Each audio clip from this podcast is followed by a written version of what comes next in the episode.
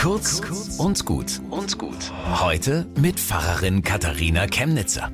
Ich weiß, das Gewitter in Nürnberg mit dem Hochwasser ist schon ein paar Wochen her, aber ein paar Sachen sind bei mir hängen geblieben.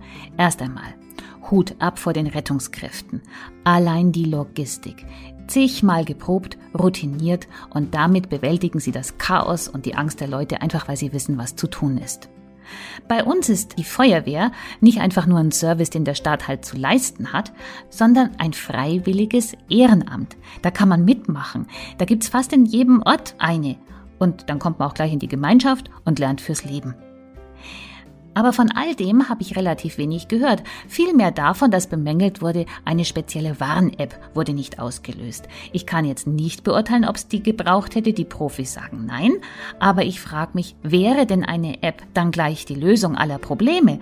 Weil Hochwasser, Stürme und Feuer, das sind Realitäten. Und die kriegen wir auch mit einer App nicht weg. In der Bibel steht, wo man nur mit Worten umgeht, ist ein Mangel. Hinlangen können muss man schon auch. Also ab ins Ehrenamt, damit wir wissen, was zu tun ist, wenn es drauf ankommt. Bis zum nächsten Mal.